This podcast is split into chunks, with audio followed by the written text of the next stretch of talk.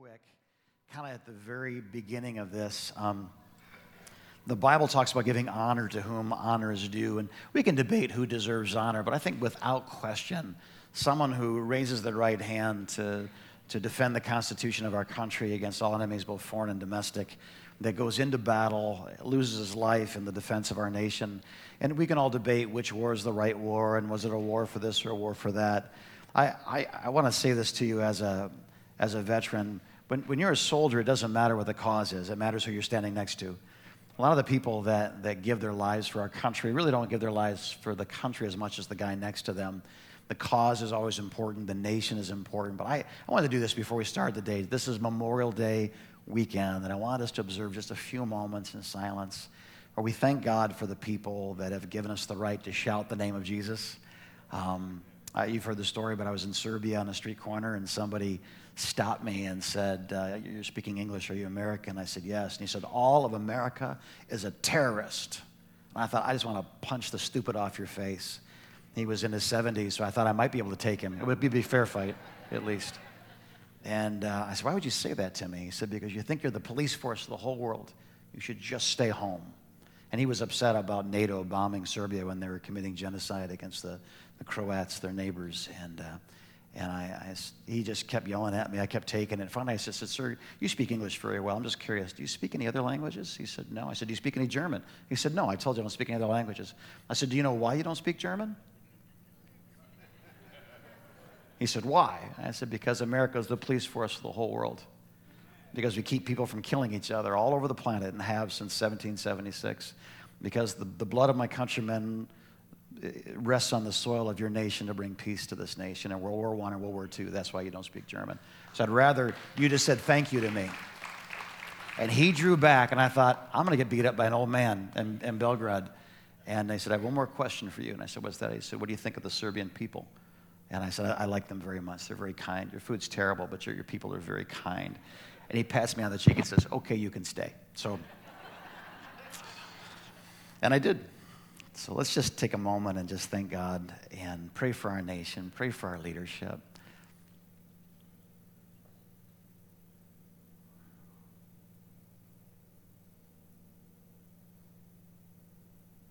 There'll always be a cause bigger than us to give ourselves to God. There always will be. There'll always be a war to fight. Until heaven is our home, there will always be a battle. There'll always be a conflict.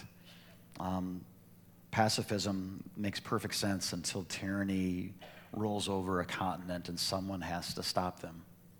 So we thank you for righteous men, righteous women that have gone before us, that have given their lives, so that we can sit here today and shout the name of Jesus without fear of somebody busting through the back door and taking us to prison.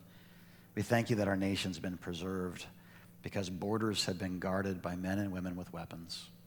They, they have served us so well, and many of them have lost their lives, God. And we just pray for their families, pray for their generations to come, pray for the dreams that never got a chance to be fulfilled, that, that their, their dream of a free country would continue, their dream of liberty and life and the pursuit of happiness would continue, God, all the way from the first revolution to the conflicts that we're still involved in today, God. Those who are downrange, we pray for them. Make them quick, make them accurate, and bring them home safe and sound to a country that's grateful for their service. In Jesus' name. And everybody said, Amen. Amen. Just want you to know that at the end of service today, you're going to be given an opportunity to receive Jesus as your Savior.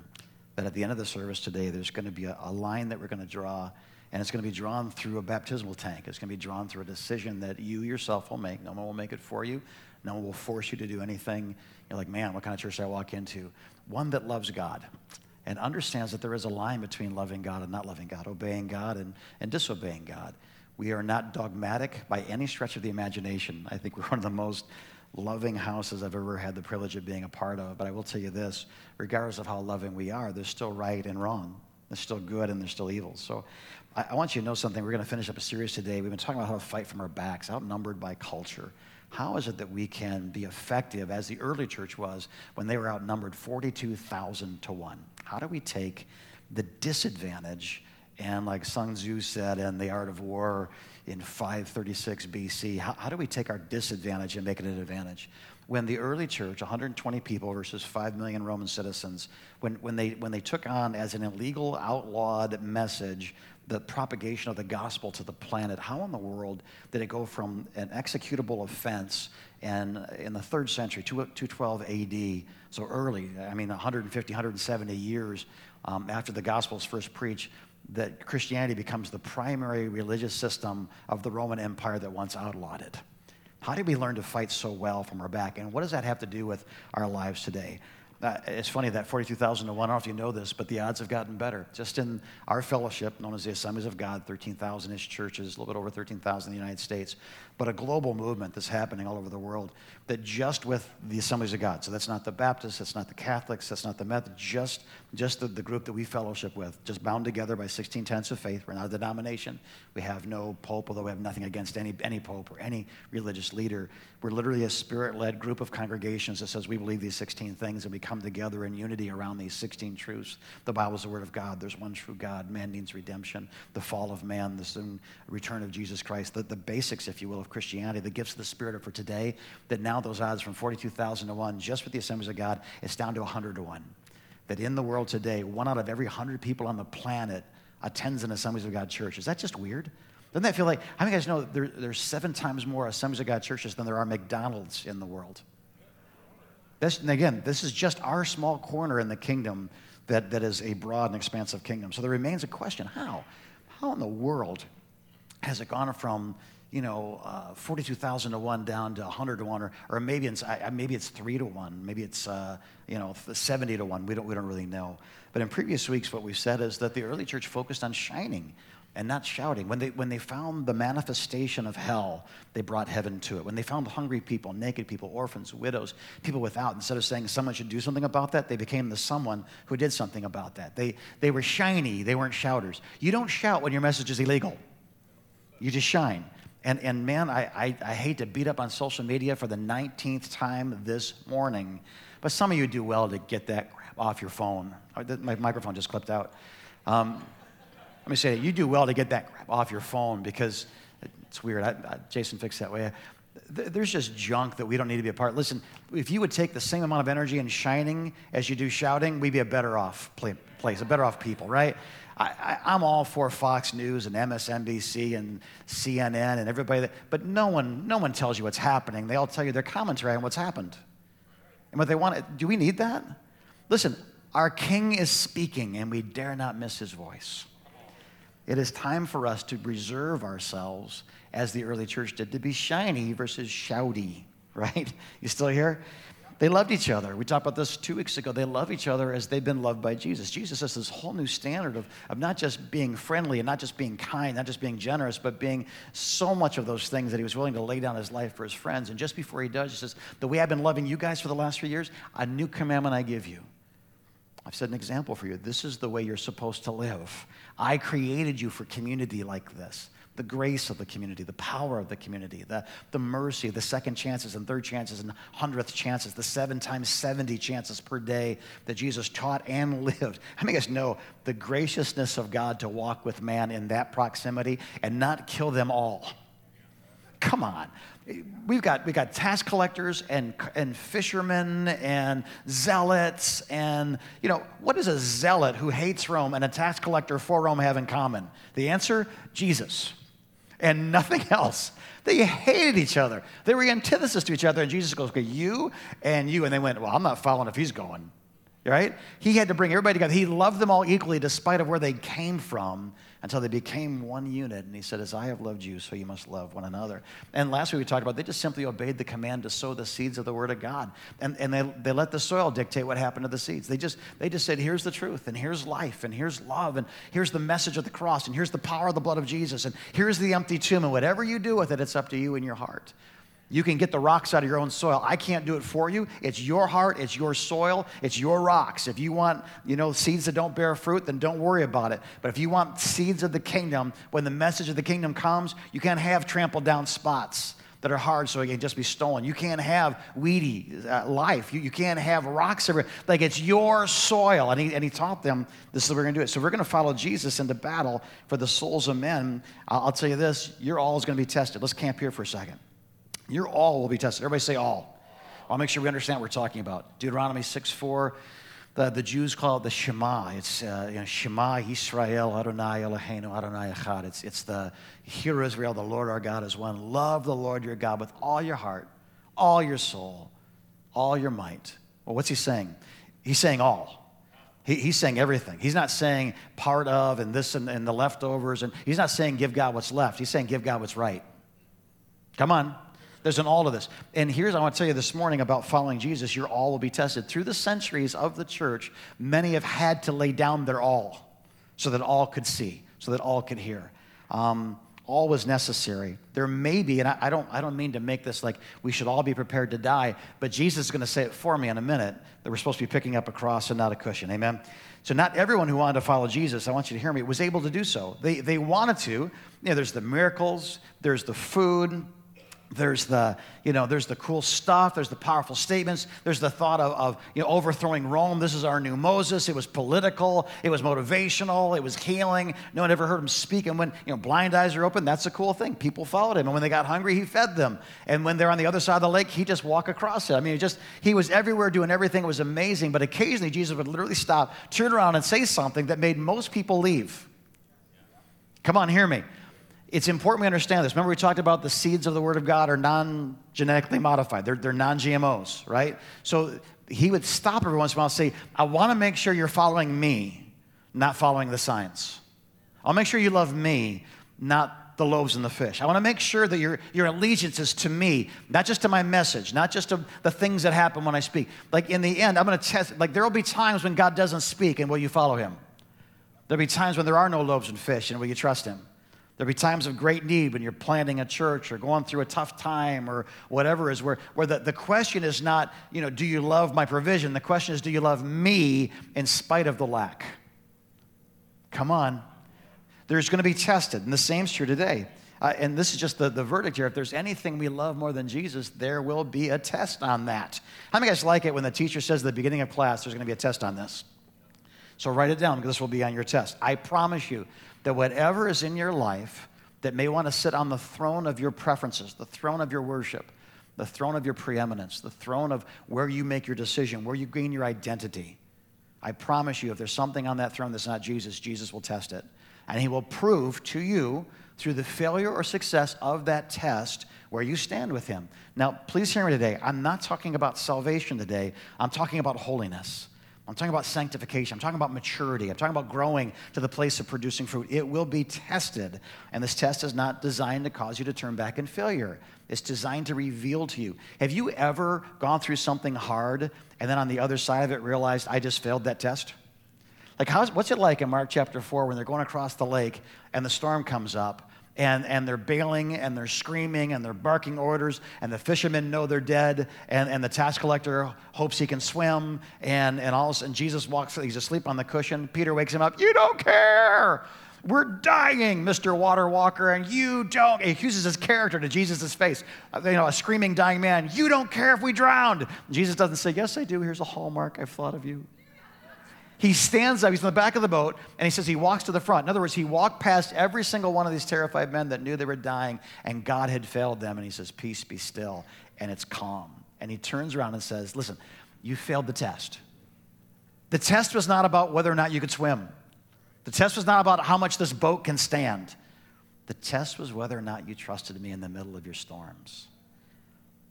You failed, but I have good news. You'll all be tested again soon. Let me show you one of these instances. Luke chapter 14, verse 25. Large crowds were traveling with Jesus. What size is the crowd? So when the Bible says large, it, it, if it's a, a reasonable number, it'll say there were a thousand, right? How many loaves and fish fed how many people? How many? So it uses words like as many as the sands of the seashore when we're probably into like the millions or billions. But when it says a large crowd, it doesn't mean this. This would not be a large crowd. Large crowds are when people look around and say, How many are there? Like, I don't know. It, it was a large crowd. Otherwise, they say, well, there's about 300 people gathered, or there's 120 in the upper room, or these round numbers are looking around the room saying, oh, there's probably 120 people in this section, right? So when it says a large crowd, we're talking about thousands, perhaps tens of thousands of people following him. And turning to them, he said, I'm really proud of you guys. You're giving up your old ways. You're progressing nicely. Hugs, kisses Jesus. Is that what he says? Look what he says. If anyone comes to me and does not hate father and mother, does not hate wife and children, brothers and sisters, yes, even hate their own life, such a person cannot be my disciple. And whoever does not carry their lethal injection, their loaded pistol, their electric chair, their noose, their cross, and be prepared to die at a moment's notice and follow me cannot be my disciple. Isn't it interesting? Isn't it interesting what Jesus just said to a crowd of people? He had to shout it. It wasn't like, hey, come here. This between me and you. It's going to be harder than you think. I'm going to test you right now. Are you willing to die for me? Are you willing to live for me? Are you willing to leave, leave everybody behind? He doesn't. He shouts to a crowd. Now, can I, just by a guesstimate, if the crowd was 10,000 people, how many people do you think are left at the end of that sentence? And isn't it interesting, too, that Jesus doesn't explain it? Well, what I mean by hate is, he says, hate. You don't hate your mama. You don't hate your daddy. You don't hate your own kids, your own family. If you are not willing to leave it all because at a moment's notice I say die, don't bother taking another step. Now, some of you are wondering what kind of church you just walked into, aren't you? Like, huh, okay. Thanks for that. I feel edified.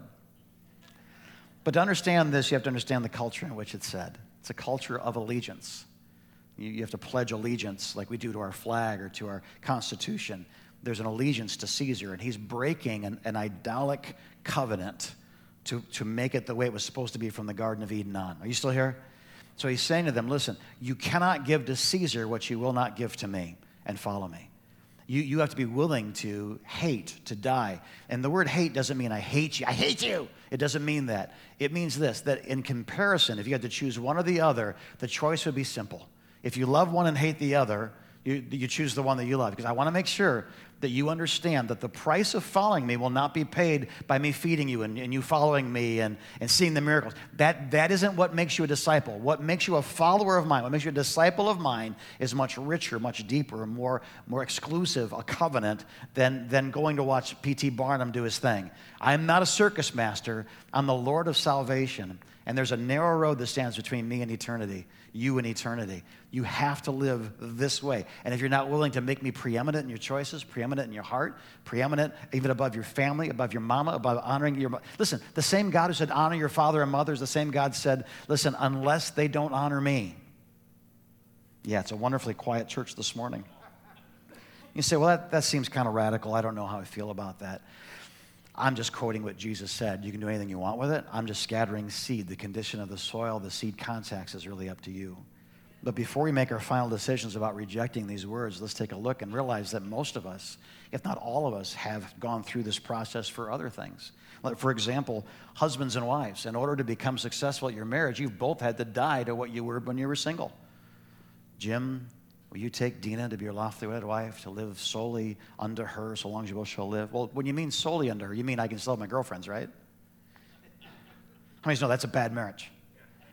Blending all sympathies and interests and hey, with all my worldly goods at the end out. Hey, listen, you can have the debt, but I'm keeping the car. Car's mine. I want to make sure that's clear in our marriage vows. That's not a marriage. That's not even a good contract. That's a sucker getting taken, right? If you are a good husband or a good wife, you no longer do the things you once did.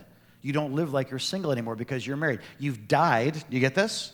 To the single life. Matter of fact, when it comes to loving her or loving him, uh, you have to hate the single life, if you will, in comparison to being married to be successfully married. You see what I'm saying? So if you're married and you're successfully married, you're, you're in love and it's been 20 years or however 20 minutes, I don't care, but you're, you're married, you're married because you died. You hated something in preference of something else. You died to it so you can live to something else that's superior. You're still here? My son said something interesting the other day. We were going by a golf course or something. He said, I haven't played golf in six years. I'm like, why? What, what happened six years ago? Anybody guess what happened six years ago? You got married. And I said, well, why don't you go? Because, hey, listen, she wants me to go golfing. I, am she's at, hey, you need more time? Go golfing. We've got the money, you know, if you can find the time, and I'll stay home with the kids and stuff. I mean, my daughter-in-law, when I say my perfect daughter-in-law, I'm not kidding. My daughter-in-law is perfect, my son. My son is a better man because of his wife. But he has died to the single. It's my time, my money, my sport with my friends. The last time he went golfing was his bachelor party when he had friends and had money and had time, as a single man does. He gave all that up because he'd much rather be Lauren's husband and Hollis's father.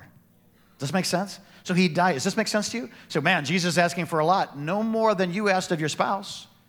No more than your children would demand of you. This, this is not some supernatural, this is ongoing. We understand this stuff, right? Look at this. Um, uh, students, in order to become a professional, you had to die to your own schedule, budget, friends, sleep, and cafeteria food became the substitute for mom's cooking. Well, that's how you get there. A friend of mine, Austin, he's studying to be a, a pediatric neurosurgeon. You need a college degree just to say it.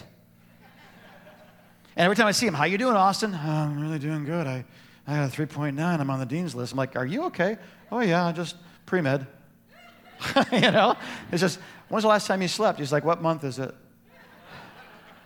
He's had, it's, it's cost him some things. His, his romantic life has had to adjust to his student life. And, but it's okay. Only another 15 years and he'll be there right? The sacrifices aren't over with. And then he's going to be a pediatric neurosurgeon. So, but that's, I guess what I'm saying is he feels in his heart that's what God has created him to be. And there's sacrifices in being what God's created you to be. Right? How about this one? Entrepreneurs. No one who hasn't built a company could possibly understand. It drives me nuts. I watch people that are employees with you know, of entrepreneurial enterprise. You know, he, he comes and goes as he pleases. She does whatever she wants. It's like you have no idea. Take your hourly wage, shut your pie hole, or start your own company. You have no idea. It's like the 15 year old saying, Well, someday when I'm a dad, I won't treat my kid that way. It's like, Yes, you will. Maybe worse. I'm actually doing it well. you know, there's no such thing as a successful soldier who hasn't given up his life to be a soldier. There's no such thing as a successful MMA fighter that hasn't given up everything to become a successful MMA fighter. Uh, there are doctors, lawyers, uh, entrepreneurs, mothers, fathers, husbands, wives. They, you have to give up everything to become what they were, right? So when Jesus says, Follow me, and make this such a priority that there's no competition in your heart for other things, as if it were hate. Is I have no, this is where I'm going. I'm married. I would never think of dating that girl. I'm, I'm an entrepreneur. I would never think about quitting and leaving all these families on their own. I'm a, I'm a mother. I would never think, well, I think about constantly, but I would never do you know, sell my kids for organ donations. I would never, right? You wouldn't do that because that's who you are. I'm called to it. It's a choice I've made. I've died to what I was to live to what I am. So when Jesus says, follow me, he's not saying, hey, add me to your life. Hey, when you're really in trouble, pray. He's saying every day, every moment, as if you're married, as if you're in pre med, as if you just had kids, as if you're an entrepreneur. This is what you wake up thinking. This is what you work on all day. This is what's important. This is what takes priority. Are you getting this? And there's no such thing, guys, as a follower of Jesus who hasn't had to die to themselves to succeed as his disciple. This is not asking too much. This, this is a statement that Jesus made, and thousands said thanks anyway. This is a statement that I make, and there may be some here today that say thanks anyway. I, I literally had a kid one time. She submitted herself to a discipleship process that was pretty intense and you had to witness every day. She called me, she said, hey, I have to quit the program. I said, why? She goes, I, I just can't do it. It's too hard. I said, I'll come over. We'll just find some random victim walking down the street, tell them about Jesus. It's, it's not that hard. She said, oh, it is hard. And, and so I, I, said, so I went over, we, we talked to some, some lady that was a witch. It turned out not to be the best way to teach her how to witness to somebody. You know, it's like, oh, all the axe murderers were, you know, in jail today. I guess we ended up with a witch that was firmly convinced in her, in her witchcraft. And it was, it was a great conversation. But it, she's like, see, that's why I don't want to do this. And she was, at the end of this, she said this to me. She said, I, is, can I just be a normal Christian? Well, what does that mean? I just want to go to church on Sunday. I just want to be baptized at some point when I realize I'm old enough. I just want to give a few monies, volunteer a few hours, love a few folks. I just want to be a normal Christian. I've said, do me a favor. I want you to read the book of Acts. And from the book of Acts, I want you to tell me what a normal Christian's life is like. She got to about the fourth chapter and said, Never mind, I don't want to be a normal Christian. Matter of fact, I may not want to be a Christian. Now, let me say this to you that choice is yours. I can't take it for you. But I want you to know something sprinkling Jesus on your eggs is not lordship needing Jesus versus serving Jesus, that, that's not lordship either. There will be times in our lives where it's as if Jesus is walking along and says, wait, uh, can everybody's attention? You don't hate your mama. You can't follow me anymore. Listen, if you trust your bank account more than you trust me, you can't follow me anymore. I'm going I'm to test every idol of the hearts of men until I alone have preeminence in their life.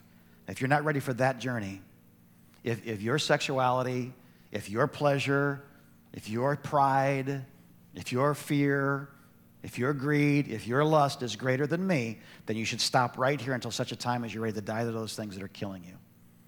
Anyone who wants to continue to follow, follow me. Right? Like, dang, I thought this was going to be a nice church. The reason is this, guys we're, we're called to touch lepers. We're called to go after people that nobody else wants. We're, we're called to, to pursue the addict, to pursue the confused, to pursue the habitually terminal. We're, we're, we are called to go after people that nobody else wants and love them as Jesus loves them. And heaven's applauding. Can you hear it? Everybody that rode your motorcycle, like, dang it. Kelly's like, my windows are down in my truck. Okay, Kelly. Hey, it's too late now, kid. It's just swim home. Sacrifice, not just loving, we're supposed to be sacrificing for them. You, you guys ever hear about the hospital that was built by the atheist? Me neither. You ever hear about the orphanage that was built by the agnostic? Yeah, me neither. There's a hurting world that we've been called to with who we are our time, our talent, our treasure. While everyone else is building their kingdoms, we're supposed to be building His. You hear what I'm saying? We're called to that. That's not something we do a, a, week during a trip, that's our life. We're always looking for the investment of God in, into his kingdom, into people. We're devoted to community. Now, let me just say this to you outside those doors today as you leave. How many know you want to be baptized and they're going to be sprinkled? Just walk outside. Sound man, turn me up if you would, please. That's going to help. Let's just wait. All I know is heaven's clapping. You should be amening. Outside the doors today, there's sign up for groups. You know, part of this journey is we're called to do it in community. Now, I can't hear you, so you gotta have to amen a little louder. Because you, didn't amen most of the first time, otherwise, too. Hear me. We, we are not to be islands. This whole thought of I'm to read the Bible by myself, pray in isolation, uh, other than devotional prayer, my, my gifts belong to me, that, that's all brand new. Since Gutenberg invented the printing press, the public reading of Scripture has gone down to we have a slide or two. But we are supposed to be understanding Scripture together. We're supposed to be in community. I had a gathering at my home a few years back of some of the best men I know. I asked them one question. I got my dry erase board and I just said this How did you become you? To a man, every single one of them said it happened in community. No one said, For a year I locked myself away. For a year, I read the Bible all alone. For a year, I prayed differently than I pray now. Nobody said that. Everybody said, at some point in my life, I got involved with a group of men that loved Jesus and I was discipled in that group. To a man, they said, if it wasn't for that group, my marriage, my ministry, my business, my life, I was discipled in community. Everybody say community. If you're not in community, I don't mean you work with other Christians at the cubicle three doors down. I mean, if you're not growing together, if iron's not sharpening iron, you need to be involved in a group. You say, I don't know what groups are or where they are. Right outside the door. Sign up for it this morning. All summer long, dedicate yourself to that fellowship, to that process. You'll be different by September than you are now. That's the way it works. Iron sharpens iron. Passing each other in the hallway. Good morning, iron. Good morning, iron. Nothing happened. Hey, you, you kind of suck. Hey, this Bible verse is calling you out. Hey, what's God saying to you today that you're not obeying? My wife's sermon about being obedient, man, I've heard more people say that sermon still bothers me. Because until that moment, I got good at kind of ignoring what God was saying to me, and the, Dina just called it out. And I'm like, now I have to deal with it because it's not just me, Dina knows it too. Guys, we're called to holiness. That, that field, that soil, I can't change it. I can't change yours. Your wife, your husband, your kids, they can't change yours. Only you can take the rocks out of your field so that seeds germinate and go deep and produce fruit. Only you. Only you. Only you. This is your heart. This is your soil. This is your life. Holiness has gotten a bad rap. Like holiness is I don't smoke, I don't chew, I don't run with girls that do. That, that's not holiness. Holiness is I am separated unto Christ alone. And whatever seed hits that doesn't bear fruit, I find out why. Why am I not growing in this area? Why am I not getting deeper? Why, why am I the same person today as I was a week ago, a month ago, a year ago? It's not, the problem's not the seed. Come on, the problem's not the seed. If you are where you've been, the problem's not the seed. The problem's the soil. Get that junk right. Baptism. Let me just say this to you. I want to say it very plainly, but I want to say it concisely, okay? Don't you even think about getting in that tank. Don't you even consider it an option unless you've counted the cost of following Jesus. This is not joining the church. You're not being baptized in the Assemblies of God or Freedom Center Church.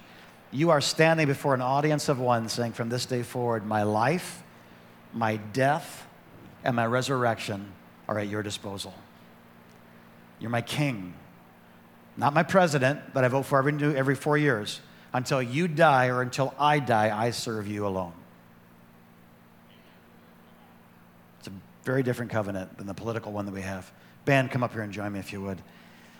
This is the outward physical act that consummates an inward miracle. I, the, the best way is also the worst way for me to describe it to you. And when someone's married, they exchange words. They say, I will take you to be my wife, I'll take you to be my husband.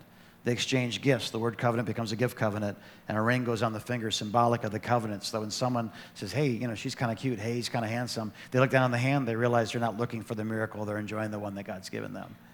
But that night, usually that night, there's a, there's a different covenant, a blood covenant that's established as, as the physiologies are exchanged, as a, as a bodily consummation, an inward vow that became a verbal thing, that became a gift thing, becomes a blood thing. That tank is an outward act that consummates an inward covenant. Does that make sense? That's wedding day. That's not baptism. That's wedding day. That's covenant when, when Austin got accepted into the pre med program, he knew walking into it, it's going to take everything I have, or I shouldn't try. When, when you walk into marriage, it's going to take everything you have, or you shouldn't lie to your, this, this person standing across from you at the altar. When, when, when you are an entrepreneur, it's going to take everything you have to build this company. And no one's going to understand but other entrepreneurs. Even your employees are going to say, well, I mean, people you give a job to will look back at you like you're, like you're selfish. It's crazy. No one knows it but the people that are married, that are in pre med, started a company, or whatever your dynamic is. I mean, everything you've given yourself to, others may not understand, but you have to be who you are. That tank, not everybody's going to understand, but you have to follow Jesus. And every once in a while, it's good for us to stop and have him turn around and say, wait, wait, wait, wait.